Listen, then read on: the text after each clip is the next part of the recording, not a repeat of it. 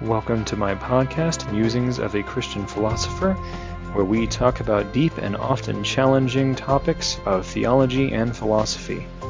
I'm your host, Adam Polstra. Let's get started. Good day, listeners. What I've had on my mind lately is the question of whether or not society is changed from the bottom up or from the top down. Of course, a lot of people, including the religious, uh, Christians, Catholics, and so on, tend to believe that society is transformed from the top down. It seems like the most logical, consistent idea, at first blush at least. You look at politicians changing the laws, affecting how society behaves almost at the stroke of a pen. You could look at uh, the older world if you're on the Western Hemisphere, or probably even current world, depending on where you're at.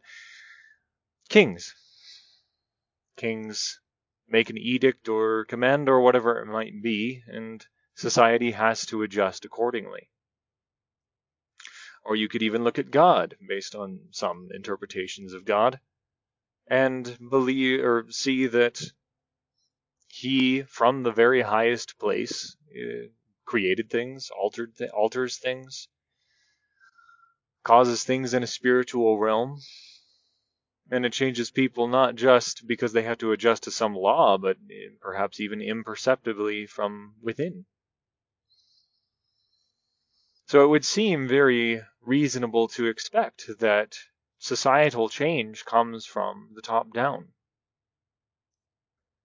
Now, the first and most obvious issue with that theory comes in when you are talking about God in particular, especially, of course, God as I believe he is, the Christian in the Christian sense.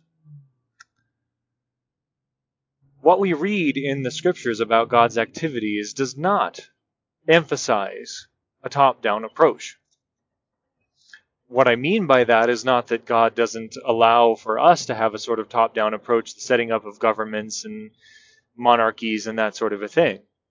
What I'm talking about is that God Himself does not claim to work from the top down. He always starts at the basic level. If you want to look at Israel, he started with Abraham, Isaac, and Jacob and that gradually built into a large family, which then built into an entire nation. Or if you look through the prophets or the preachers of the New Testament, what it's constantly talking about is God's concern for individuals. It's God's concern for the simple people, the invisible people. Now, of course, you could start talking about very big characters throughout the course of Scripture, such as Abra- or sorry, not Abraham, Isaac, and Jacob already mentioned, but David, Samuel, Daniel, or in the New Testament you have Paul, Peter, etc. But even those people, some of them didn't really have much power in and of themselves, particularly in the New Testament, and those that were very powerful in the Old Testament did not start out that way. And you could say, yes, that Joseph when he took over, or quasi took over, is Egypt, that he was able to change the entire course of a nation. And that's absolutely, absolutely true. But the man who became the Joseph who was second in command of Egypt did not start out in prominence. See, part of the idea of this trickle down or top down approach to societal change is um, changes comes from or brings in another assumption that those who start from the top, i.e., the children of presidents or of kings, are inevitably going to have a massive effect on an entire society. I suppose that's possible, but unless they've been brought up in consistency with the simple things, by which I mean they have integrity, they have responsibility, they understand how to take care of very basic needs, very basic things. If they have not been brought up in goodness, virtue, and integrity, very likely they're going to either degrade their entire nation or lose it all outright. You could take, for example, the stories of Daniel, where he influenced king after king in positive ways, but those kings never really repented to God of their essentially rebellion. And David was a cog in that in that uh, direction, if you wish to put it that way. And not only did the sons of those kings not inherit their kingdoms, but, or sorry, not inherit them for very long, they were often killed, usurped, and then somebody else took their place who typically did not honor God either, and then they lost the kingdom right after them. The children of politicians and kings and so on might, at least temporarily, have some of the power that they had, but not for long in many, many cases. Anyways, I don't wish to belabor that point too much. My main point is again that God does not claim to work primarily through authority structures. He doesn't claim to work through presidents and kings, at least not in his emphasis. He certainly does do that, and in certain cases, such as, um, let's see, I'm trying to think of the name of this particular king. Um, I think it was Cyrus. God specifically does say that he is working something through such and such a person. Nebuchadnezzar, even, though neither of them, to my knowledge, was particularly loyal to God. But when God is talking about his own influence in the world, how he operates, where he particularly works, he's talking uh, primarily about the abandoned, the children, mothers and children, simple people doing their simple labor throughout the days. In fact, if you read enough scripture and understand God's approach, he seems sometimes to care and devote a great deal more attention, more attention to people whose names we do not know. Now, again, you could draw an exception with David, but not really, because David was just such an obscure person for a very long time, and uh, before he became a king at all. Now, observing how society actually tends to change. Once again, it's very easy to essentially focus on the ring of power, if you will. And by the ring of power, I'm I am of course referring to the Lord of the Rings, where Sauron was essentially able to dominate the entirety of the world through the individual rings of power that were made, and he secretly makes the final ring of power that dominates them all. It's easy for us to think that that is where the change in society really comes from, primarily because it's big, it's powerful, it's flashy, it's intimidating. Now, of course, it's from the same set of books that we get the quote from the wizard Gandalf, where he talks about a dispute between the other wizard Saruman and himself. This is before Saruman had turned towards Sauron. And he points out that Saruman believes that the world is tilted on the big cogs, the people in charge, the powers that be. And Gandalf himself claims to disagree with that, saying that he believes that it is it is the simple acts of kindness and generosity of regular people, unknown people in their daily labors that the world turns based upon. Now, Let's look first at the organization of an honest society, a moral society. How does it build up? When you are honest and kind and good, you facilitate quite a number of things that, in the long run, don't just produce health and happiness, but they also produce wealth. If you are kind and trustworthy, if you keep your word, not just to fellow adults, but even to children. If you have integrity, people are going to be willing to trust you with resources. People are going to be willing to trust you even with people, perhaps helping raise one another's children or at least watch them while you're while you're gone, that sort of thing. If you build up an, a, a society that has a number of virtuous things built into its structure, people are willing to work together even without pay. to do services for one another voluntarily instead of asking for payment.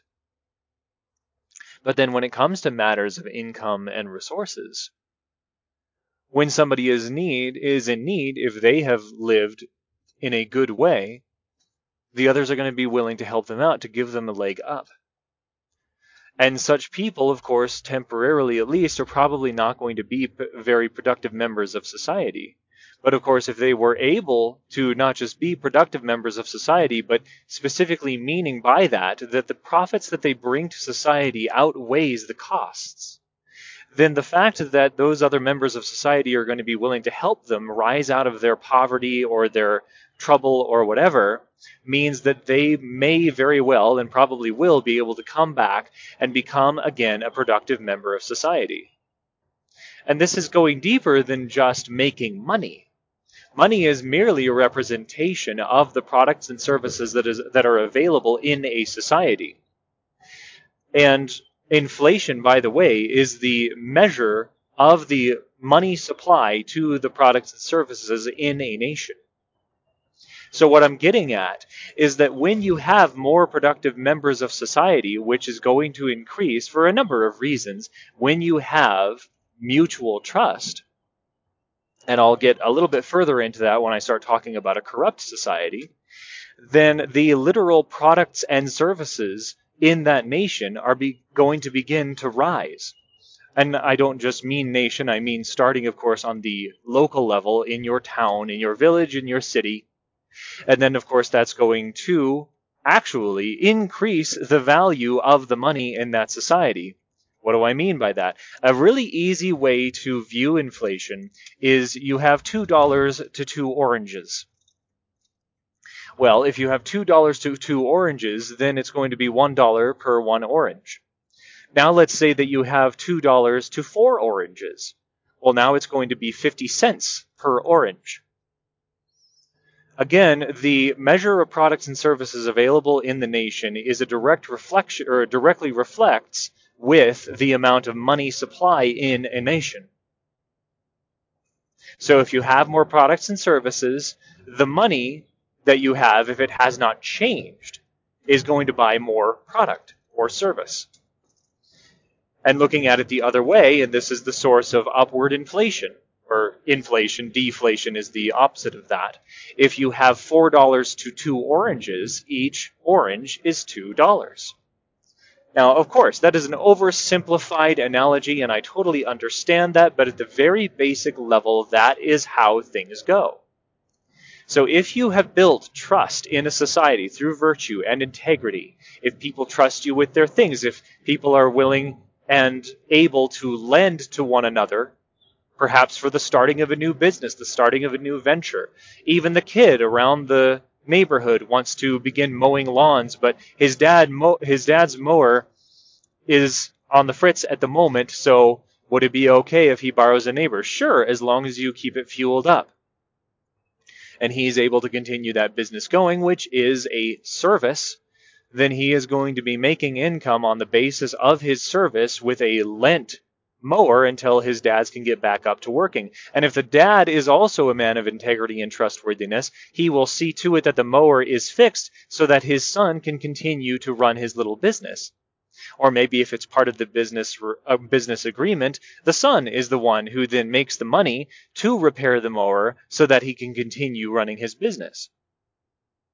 Anyway, and that is, by the way, raising the value of the money, granted in a nation as large as America by a very minuscule degree, but nevertheless, his service being added to the economy is, to a very small degree, raising the value of money. So, if then that society, let's say again, let's go back to considering it as a young society, is being built on integrity, honesty, trustworthiness, and so on, then in order to achieve power in that nation, it is the most profitable to be trustworthy and have integrity. Why? Because people understand, have a paradigm of the gain of resources and the gain of the ability to make money and make products and services on the basis of integrity and goodness. So in this case, this is sort of a opposite ring of power, if you will, sort of analogy. Goodness is the way to win in that society. So then the people in charge of that society will not just be expected to, but will expect themselves to act with integrity and goodness in order to deserve, in order to be able to obtain a level of power and influence over the people in that society. If, of course, he begins to do otherwise in a society where relationships are healthy, people are ha- uh, have mutual trust with one another, if the person in charge begins to act, especially in a democratic republic like America, begins to act disingenuously, then the people are not going to trust him and they're going to get him out of office forthwith. So, in order to win in a society of goodness, you have to be good. And integrity and goodness will be the um, basis upon which you achieve any level of influence and authority in that environment. Now, of course, in such a fledgling society, that if it has integrity, will be making a great deal of resources, products and services, raising the value of their money. If you are disingenuous, violent, cruel, if you don't operate off of a win-win sort of environment that integrity and virtue produces, but rather out of a win-lose environment wherein you have to take advantage of another person in order to gain resources, such a fledgling society cannot sustain that. And they will have to essentially remove you, whether that be prison or the death penalty or something like that. In other words, what I'm getting at is that in such a society, the wicked people, evil people, can't even hope to rise very far at all, simply because there's not enough resources to go around.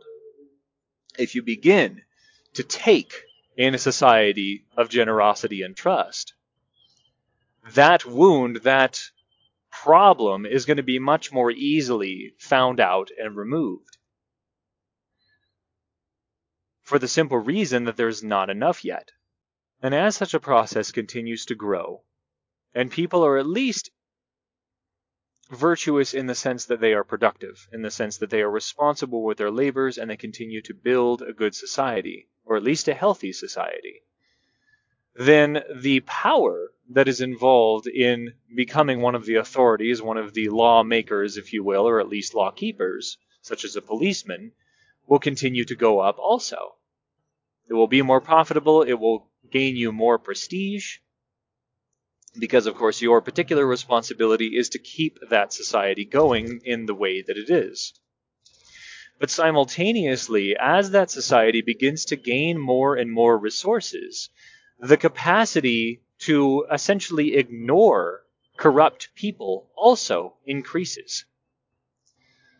So, if in the midst of such a society, people who abuse their children, who take advantage of each other who find more and more clever ways to gain resources by spreading guilt around.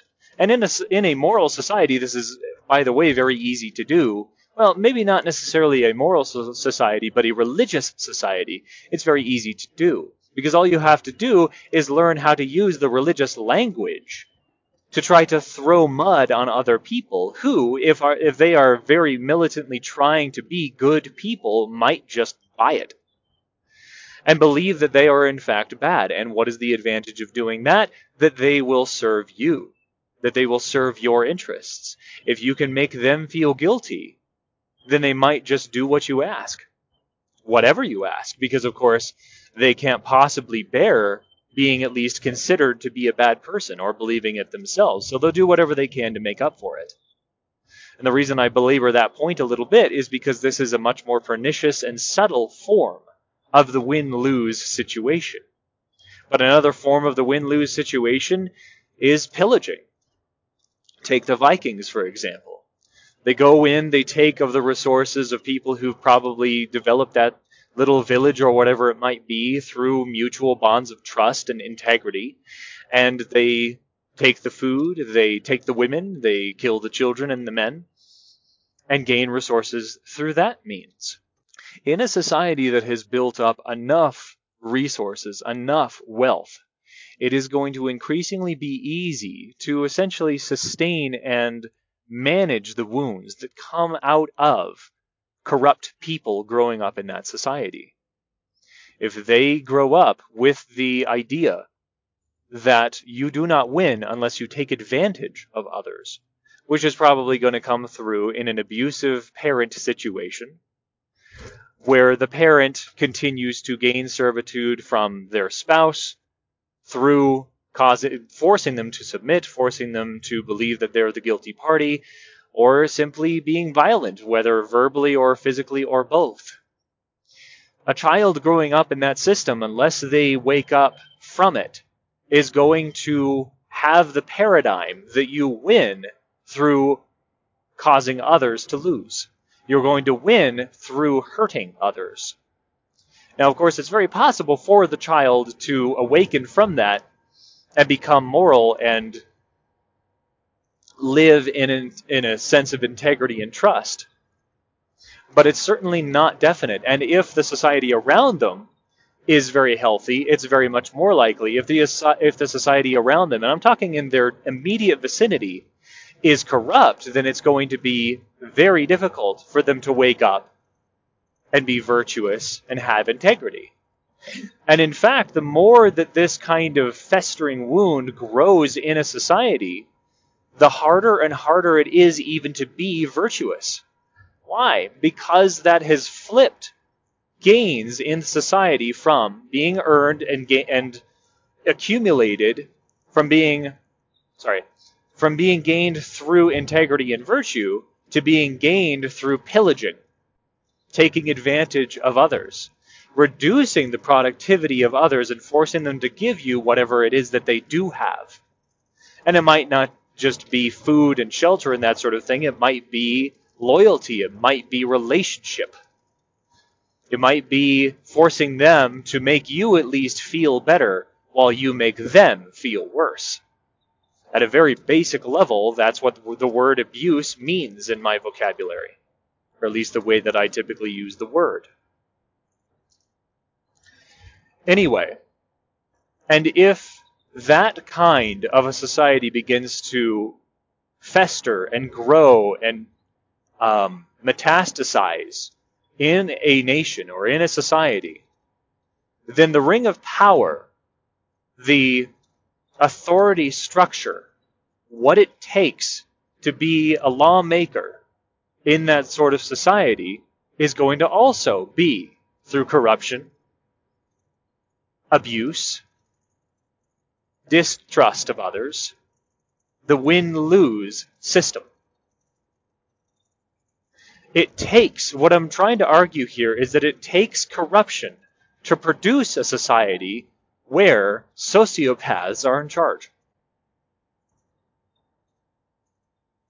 Without that, if it is a land of integrity and trust, then the person that nobody trusts is not going to rise to the top.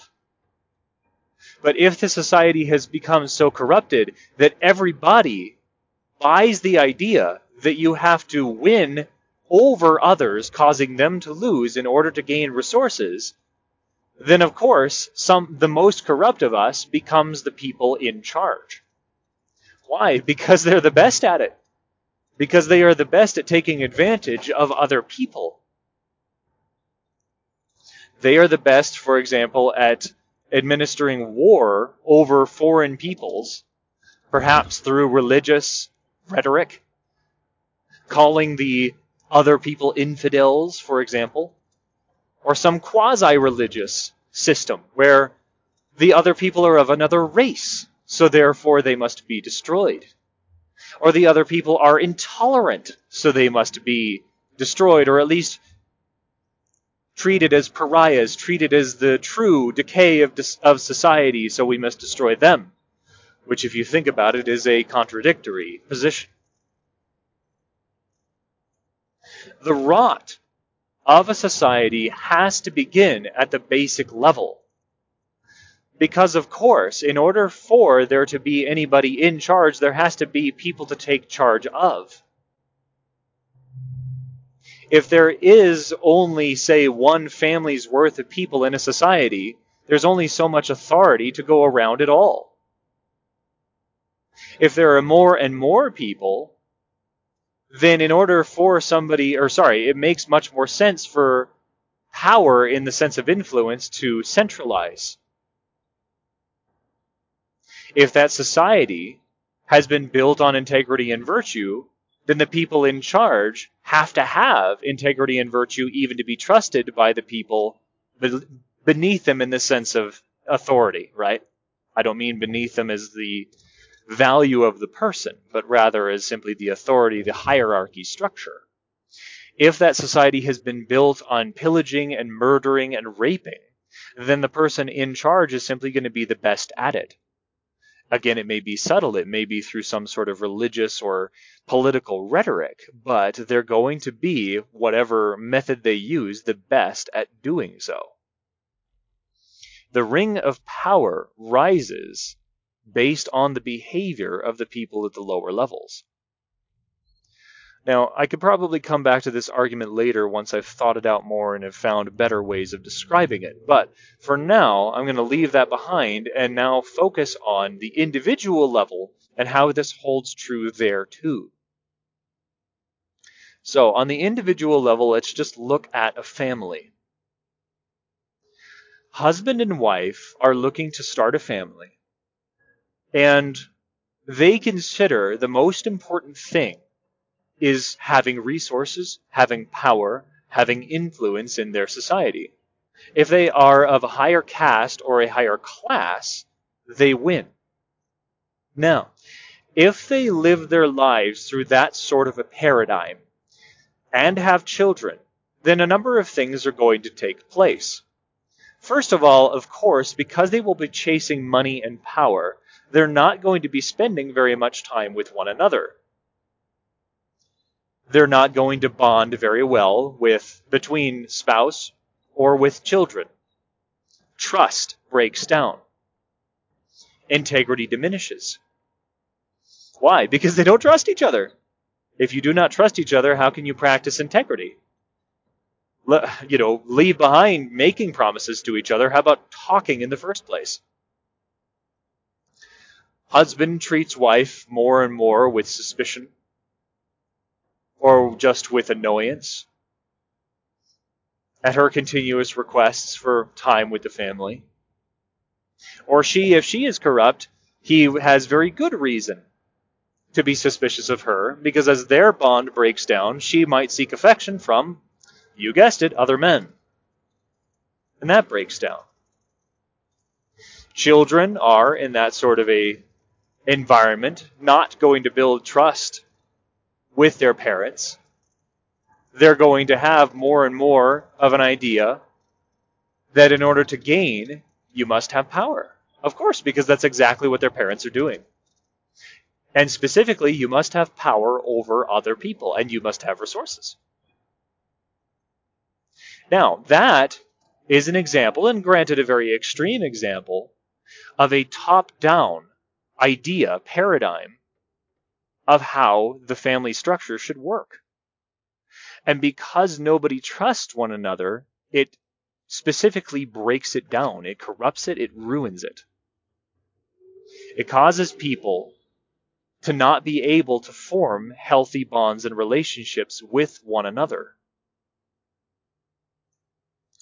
Now, on the other hand, while of course it is important universally for people to have resources, for people to have influence and responsibility and authority to a certain extent. If a family is developed where these are considered necessary but not sufficient, they're there, they exist, they are important in their own ways, but the important stuff is the simple stuff. The important stuff is, for example, if you keep your word to your children, if you keep your word to each other, if you are affectionate and kind to one another, if you focus your time on building bonds with each other, having fun together when you can, building love and respect in the family. If that is the case, stress is not going to be a big issue. Anxiety is not going to be a big issue. Every member of the family is going to have a much easier time exerting ambition, rising up in their community, forming healthy relationships with their neighbors, with their friends, with their community, perhaps at church. Heck, even at the stores. If you have a healthy and happy demeanor, going to restaurants, especially if you go to the same ones over and over again, going to the same markets, eventually people are going to get to know you.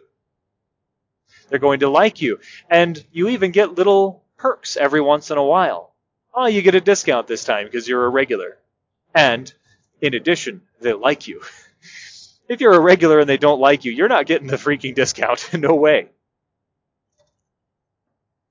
But what I'm trying to get at here is that if you focus on the simple and small things, the child wants to play.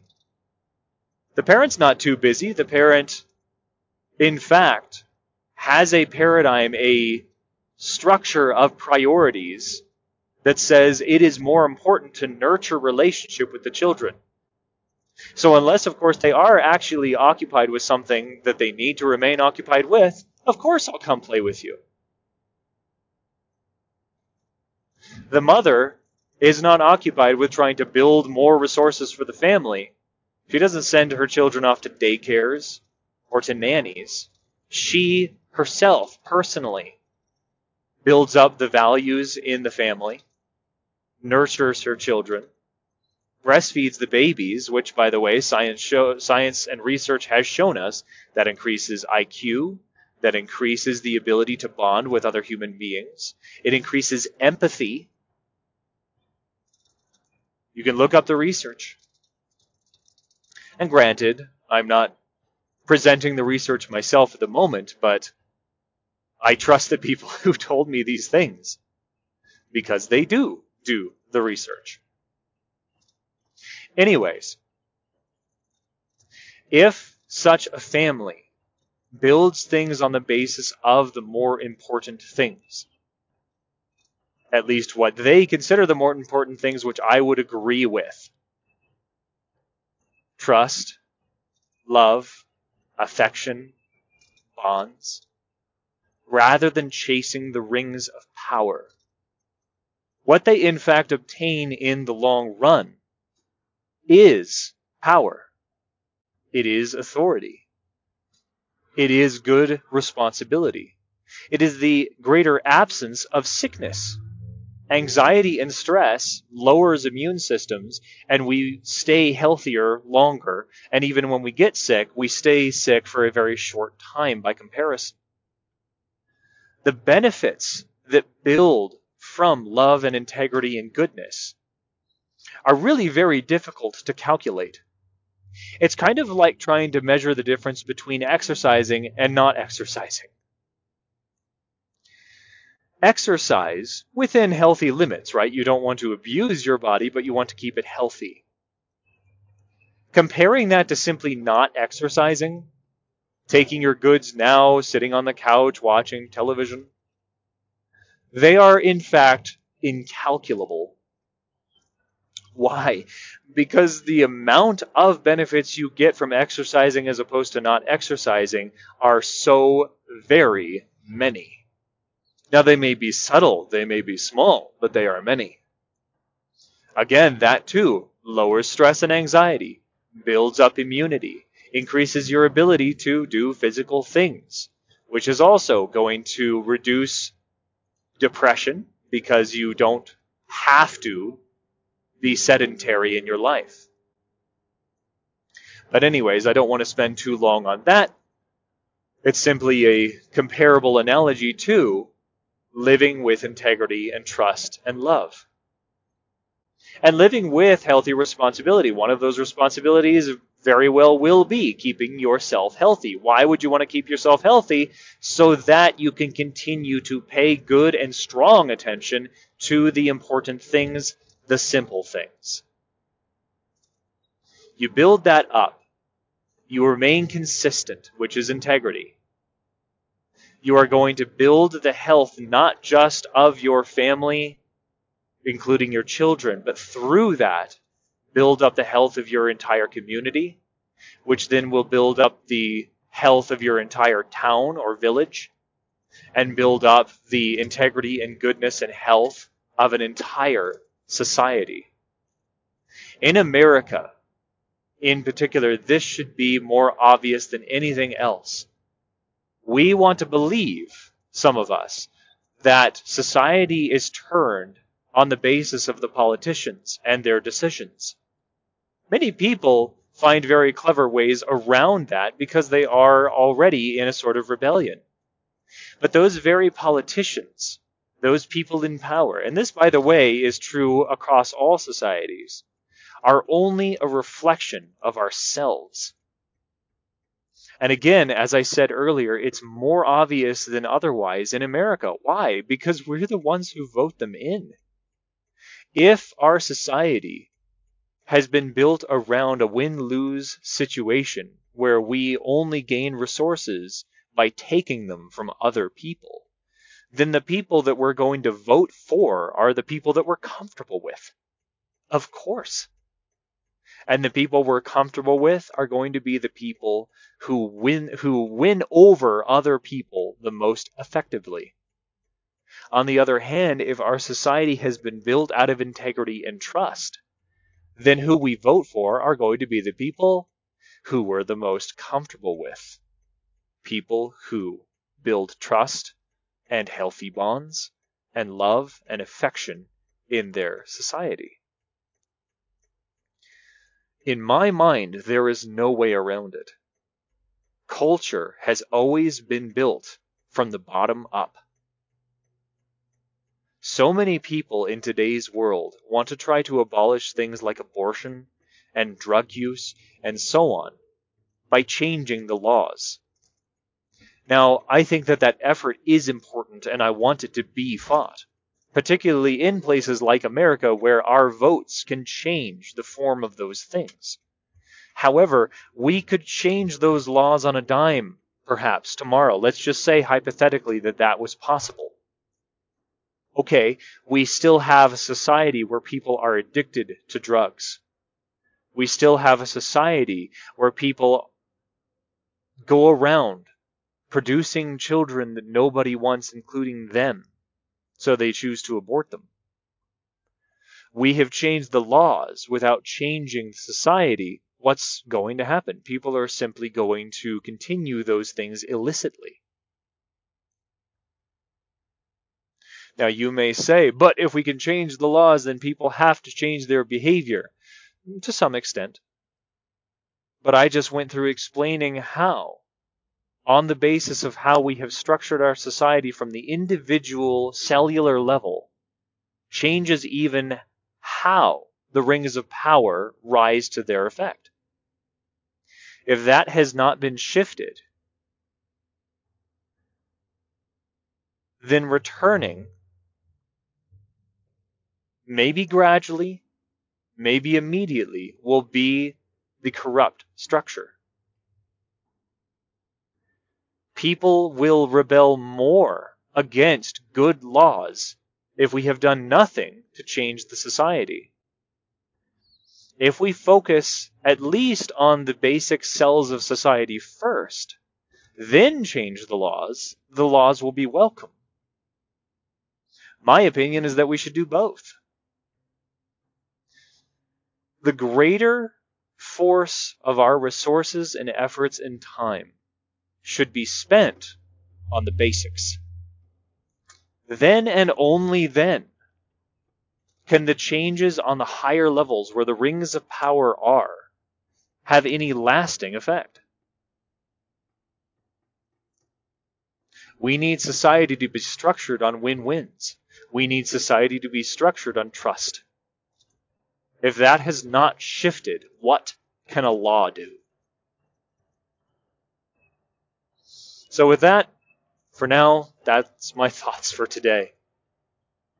I may come back at this another time when hopefully I can make a better case of it. Hope you found it interesting in any case. Signing off for now.